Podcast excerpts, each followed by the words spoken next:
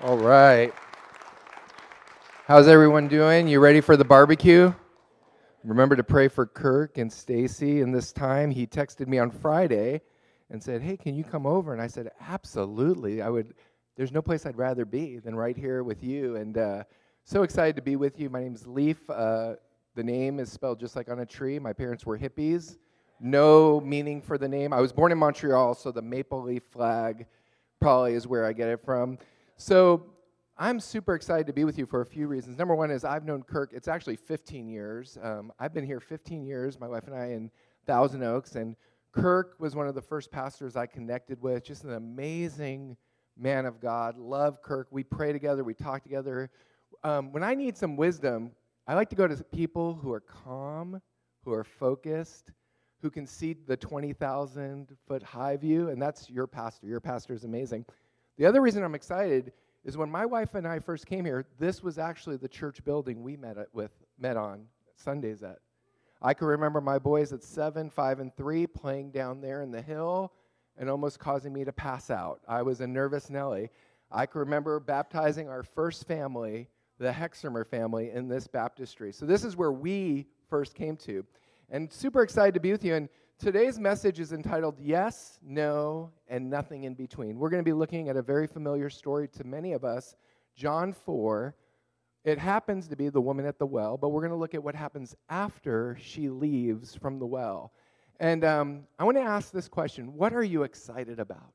What fuels your faith? What fuels your life? What we read, what we post, what we watch, who we hang out with, how we spend our money, how we spend our time, is what fuels us. It, are, it is the things that fuel us and get us excited. Some of us love to read, some of us love nature. My wife loves to write. Some of us love to exercise. Some of us love to be with other people. Some of us love to be by ourselves. Get in a room, get a, just a cup of tea. But what fuels your faith? Now, I am a big football fan, and my team is the Miami Dolphins. So we rarely make the playoffs. We struggle a lot.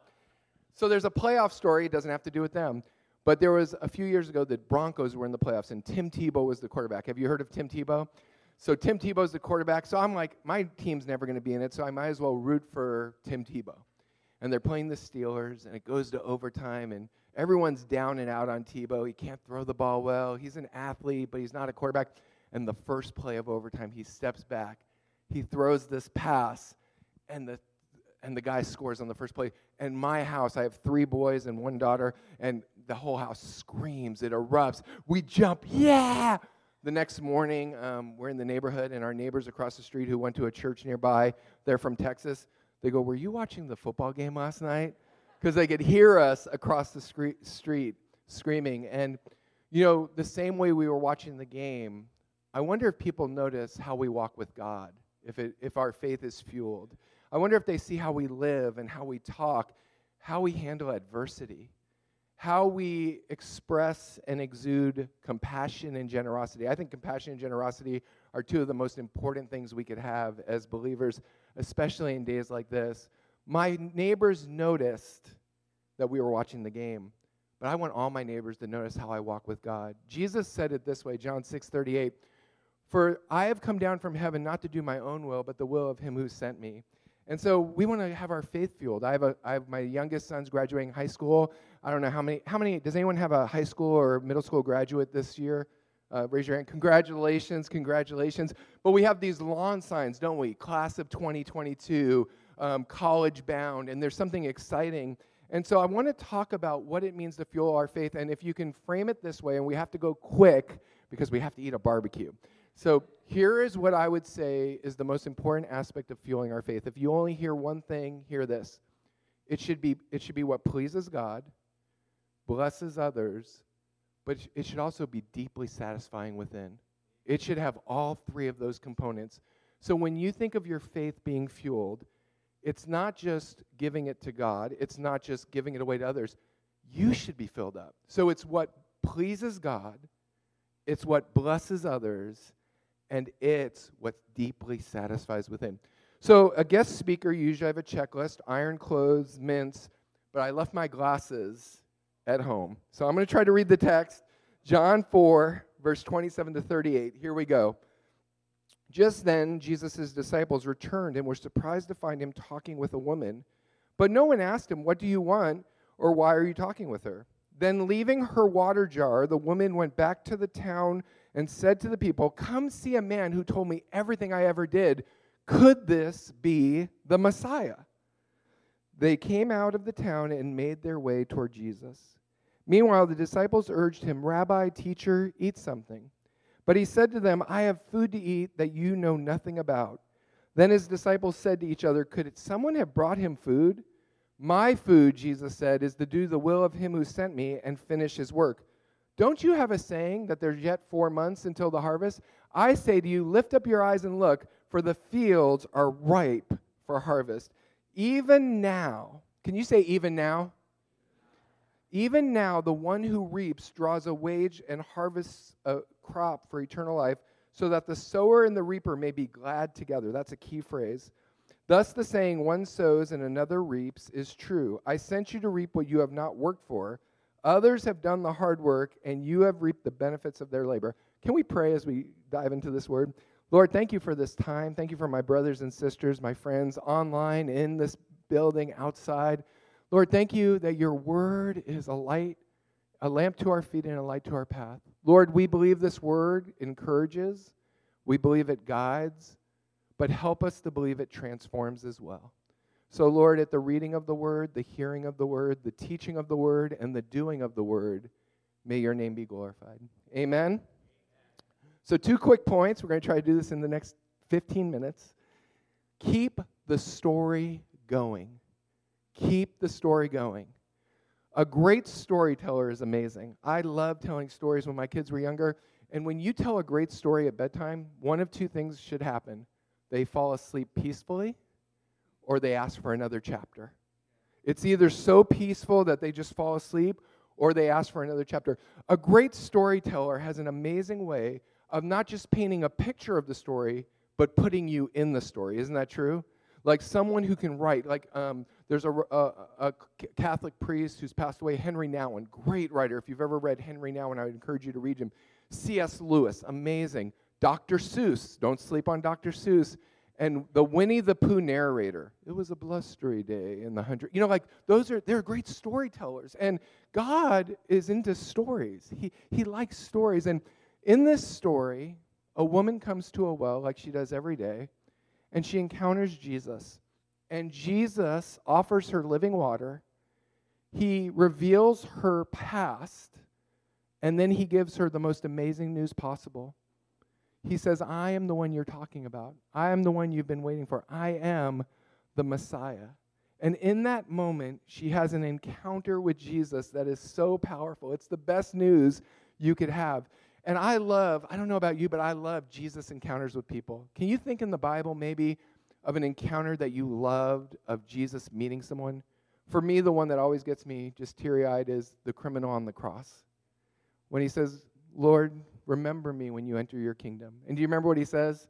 Jesus says, Assuredly today I say to you, you will be with me in paradise. And, and just that moves me. And there, there's something about the stories. And it says in verse 28 and 29, Leaving her water jar, she went back to her people, her town, and said, Come and see a man who's told me everything about my life.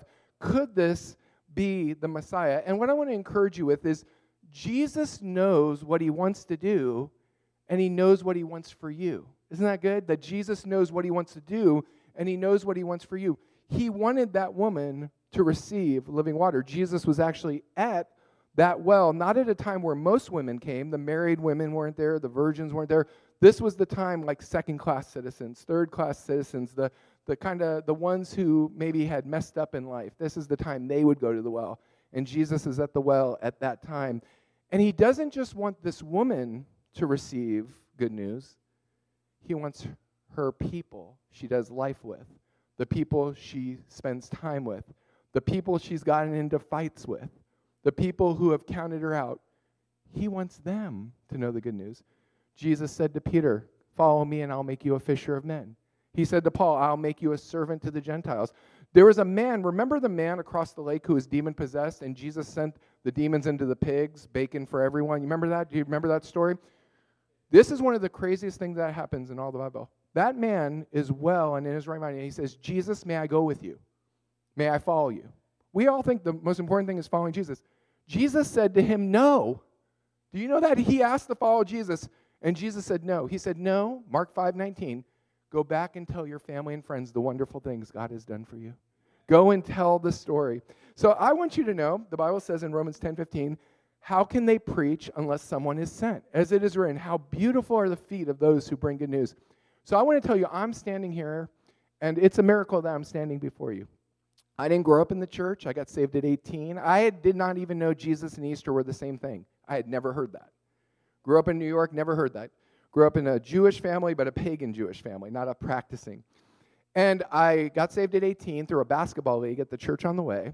I joined staff at 19, and I felt called to be a pastor at 23. But there was one small problem I had a fear of speaking in public like a tremendous fear. I, I, I, I, I would miss school in high school and take a fail on an oral report. Even in Bible college, I would make up excuses why I couldn't go and speak. One time I was working with the youth group, like you have the youth in the class now. I would say, I can't go, you know, um, I can't speak, have someone else do a devotional. And then one night, so I really struggled with fear. And one night, I'll never forget this the Holy Spirit started talking to me. Now, I, I come from a, a, a, place and a branch of our faith where we believe the Holy Spirit speaks to our hearts, convicts us, moves. So one day, the Holy Spirit was speaking to me. I was just praying, and the Holy Spirit said, Leaf, am I the best thing in your life? And I said, Absolutely, God. Now, I'm not talking out loud. I'm, you know, I'm having this conversation in my mind. Am I better than gold? Yes. And then God said this Why are you afraid to talk about me to others then? And I was like, as soon as that happened, something broke in me. This fear broke, and I just started to feel this, this need. I need to get this word out. And I, what, what I want you to know the reason I titled this message, Yes, No, and Nothing in Between, is because Jesus was so, so wired for God's will. He was so motivated by mission that his only answers were yes and no, nothing in between. He, he didn't, like, people wanted his time, and he didn't always give people his time. People wanted, had expectation of him. He didn't always do what they expected. People wanted him to make decisions for them. And he said, Who made me a judge and arbitrator? Remember when they were trying to trap him in his words and they brought him a coin? He says, Render to Caesar the things that are Caesar and to God the things that are God. Jesus, even when he was on the cross and they wanted him to come down from the cross, that would have been easier. That would have been less painful. And he didn't come down from the cross. For Jesus, he was so motivated by the mission, he was so wired for his Father's will that it had to be a yes or a no. Nothing in between for Jesus. And I think for us, what fuels our faith, that would help us determine a yes and a no. What's important, what's not important. What we get worked up about and what we shouldn't get worked up about. What we get excited for and what we get exhausted about. Like, it's hard. I grew up in a family. I have a family. I'm 50 years old now. 90% of my family is not Christian. So there are things I have to say no to, although I want to love them with the love of God. And so we have to we have to be wired a certain way. And I want you to picture this as we as we kind of get towards the end. The key to sharing our story and being a great storyteller in our lives is to have a new narrative. To have a new narrative. Now this woman does something very interesting. We already saw it in verse 28 she left her water jar at the well. That was a well she went to every day. She didn't have a Costco card to get a case of bottled water. She didn't have a Brita. She wasn't ha- like us having to worry about once a week watering. She would go to that well every day. She left her jar at the well. Pretty amazing. And she goes back and tells everyone someone was there who told me everything I did in my life. Her life was not perfect. Her life had heartbreak. She had been married four times, and the fifth person she was with was not her husband. We don't know what happened to the four other husbands. We don't want to prejudge. You remember the disciples with the man born blind? Who sinned, his parents or him? Neither. So we don't know why this woman has been married four times and why her current person or partner is not her, uh, her husband. But she has a life story. She has some baggage. She has some heartache. She has some dreams still. And Jesus, and she goes back to her town. I love this. And she says, I've got a new story. I've got a better story. I have a story of a God who loves me, a God who knows me, a God who forgives me, and a God who redeems me. And I want to encourage you like in our world today, there are so many nonsensical stories out there. And we've got to replace our nonsense stories with a new life story. Now, please hear my heart. I'm not saying that what's happened in our lives is not tough, not difficult, not, not painful, not challenging. I'm not saying there are never detours. Have you ever had a detour in life? There are things that happen. But how do we tell that story? How do we tell the story of the childhood and the home we grew up in that wasn't great? How do we tell that story? How do we tell the story of closed door after closed door in our careers and our job, and whether it was a supervisor's fault, the company's fault, someone else jumped ahead of us in line for promotion? How do we tell that story? How do we tell the story of a Christian who's hurt us and it's kind of detached us from intimacy with God, reading the Bible, prayer, the Thursday prayer you guys have, going to church. Someone else's failure or hypocrisy has caused us to get apart from God. What about a relationship? Because those are the hardest ones when someone close in your life breaks your heart. But when you have that broken heart, then there's a lack of intimacy and trust with others. And how do we tell our story? Because listen to what 1 John 5 4 says. For everyone born of God overcomes the world, and this is the victory that has overcome the world, even our faith. How do we tell the story of March 2020 to now? It's been hard, it's been painful, you know, but how do we tell the story? It's not that we fake the story, it's not that we don't tell the story, it's how you tell the story. On the day our church moved to a new property, we were in a very small building. We moved to a new property. The very first day we opened that property, my daughter went into a hospital for five weeks and almost died. It's five years old. Had 10 seizures a week later on her sixth birthday. So I'm trying to lead a church into a new property, and my daughter's at Children's Hospital. We're not sure if she's going to live. Meningitis, encephalitis, 10 seizures. So that became a part of our story. Painful, hard. Miraculously, she's fine. No after effects, no residual. But that's a part of our story. It's a part of our story, just like Jesus meeting us. And I love this what the woman thought she needed the most, a jar for water, is what she leaves behind. So when I got saved, you're wondering how I got saved. I'm just going to wrap up the message. I have a whole other point, but I, I don't think I need to do that point. I'll, I'll just share my story and then one other story. So I started going to church on the way, playing in the basketball league. And there was this guy there. His name was David Purnell. And this guy was my age, and he always smiled.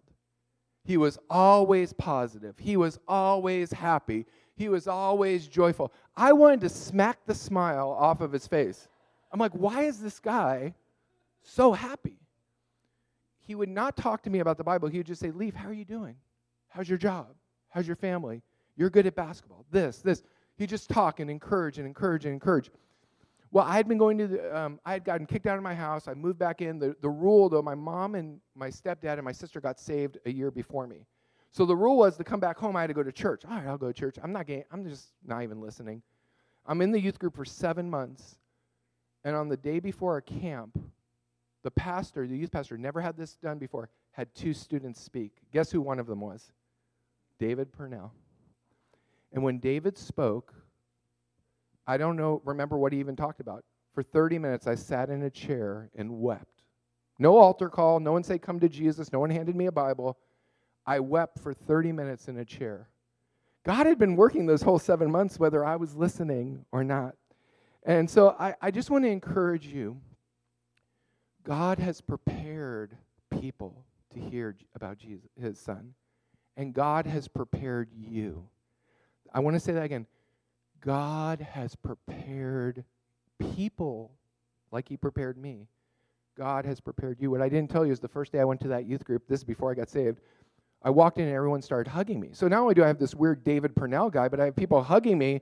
I'm like, why are these people hugging me? And it was after I got saved that the youth pastor said, Leaf, you don't understand. For the last year and a half, every Wednesday night when we have prayer time, when we a- I ask the students if they need prayer, your sister, your younger sister, always says, Pray for my brother, he needs Jesus. Every Wednesday for a year. And now we're 30 plus years later, and my, my sister needs to come back to the Lord. She needs to come back to the Lord. But God has prepared, and He's prepared you. He's prepared you with gifts and talents and abilities and audiences that I'll never speak to, that Pastor Kirk and Stacy will never speak to. He's prepared you. There's a guy in the Bible named Stephen. He was martyred. He's the first recorded martyr in Acts. How many have heard of Stephen? So he says before he dies, what gets him stoned, he goes through the whole history of Israel, but what gets him stoned is he says, Behold, I see the Son of Man sitting at the right hand of the Father, coming and going in glory. Who was the person consenting of his death? Saul. Saul, the very next chapter, is walking on the road. A light beams from heaven. Saul, why are you persecuting me? The very thing Stephen said he saw is how Jesus displayed himself to Saul. There was, that was a holy setup. There was a prep. And so, what I want to I want to encourage you as we close, I'm going to ask the worship team to come up. Um, how are you prepared to go and use be you? Tell your story. You have an amazing story, a story of overcoming, a story of a miracle, a story of hanging in there, a story of giving your all, a story of closed door after closed door after closed door, and you still waited for that open door. You know, some of us, we're, we've got administrative gifts. Use that for the harvest. Some of us have creative brilliance and um, creative ideas, and we're good at teamwork. Use that for the kingdom. Some of us have a, a lot of money. Use that for the kingdom. Some of us know God's word and move in spiritual gifts. We can all move in spiritual gifts. Use that for the kingdom. Some of us have a huge compassion and justice gene. Use that for the kingdom. In fact, my wife, she loves the right, and she wrote a devotional on hope 40 days. Is there someone in this place, you're in a season of change and it's hard? Just raise your hand if that's you. Season of change and it's hard. Here you go. I'll bring you this one right over in a moment.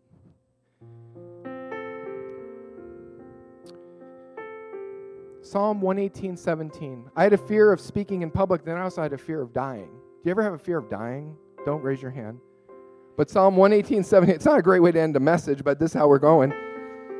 Psalm 118, 17 says this I will not die, but live and tell of the goodness of God in my life. I will not die, but I will live. I live so that people will know Jesus. In fact, I came from here. Our church meets on Saturday night. We were just at a local Starbucks and paid for everyone's drinks and goodies for an hour, just to let them know how special they are to tell them Jesus loves them. I've been talking to my baristas, I've been talking to non spiritual people, and here's the, here's the thing I tell them. When I start talking to them, I say, if you say this prayer for seven days, your life will change. And they go, What? What will change my life? And here's all I teach them God, guide me and open the right door. Everyone can pray that prayer, even if they don't know Jesus yet. You can, I don't, I won't trademark it, I get no money for that. But the next time you talk to someone, a family member, a neighbor, a barista, someone, and they're just talking about life and what's going on, God guide me and open the right door. God guide me and open the right door. So let me let me end with this because God is preparing hearts. The baptism I told you about, Daryl and Maria and their daughter Bailey Hexamer. We're getting ready for their baptism, and I'm just talking to them because they had been coming to the church. I came here and they were already here, and I said, How'd you hear about the church? No one told us. Really? Well, why would you come to a church that no one told you about? We lived in the apartments right across the street. We saw a sign that one day there was a church, and we decided to come on over and check it out. They were the first family I baptized. They stayed with us for 13 years before they moved to the southeast. I'm still a little angry at them, but the heart was prepared.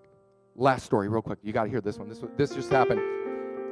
I was at a premarital counseling appointment. I'm marrying a couple from our church.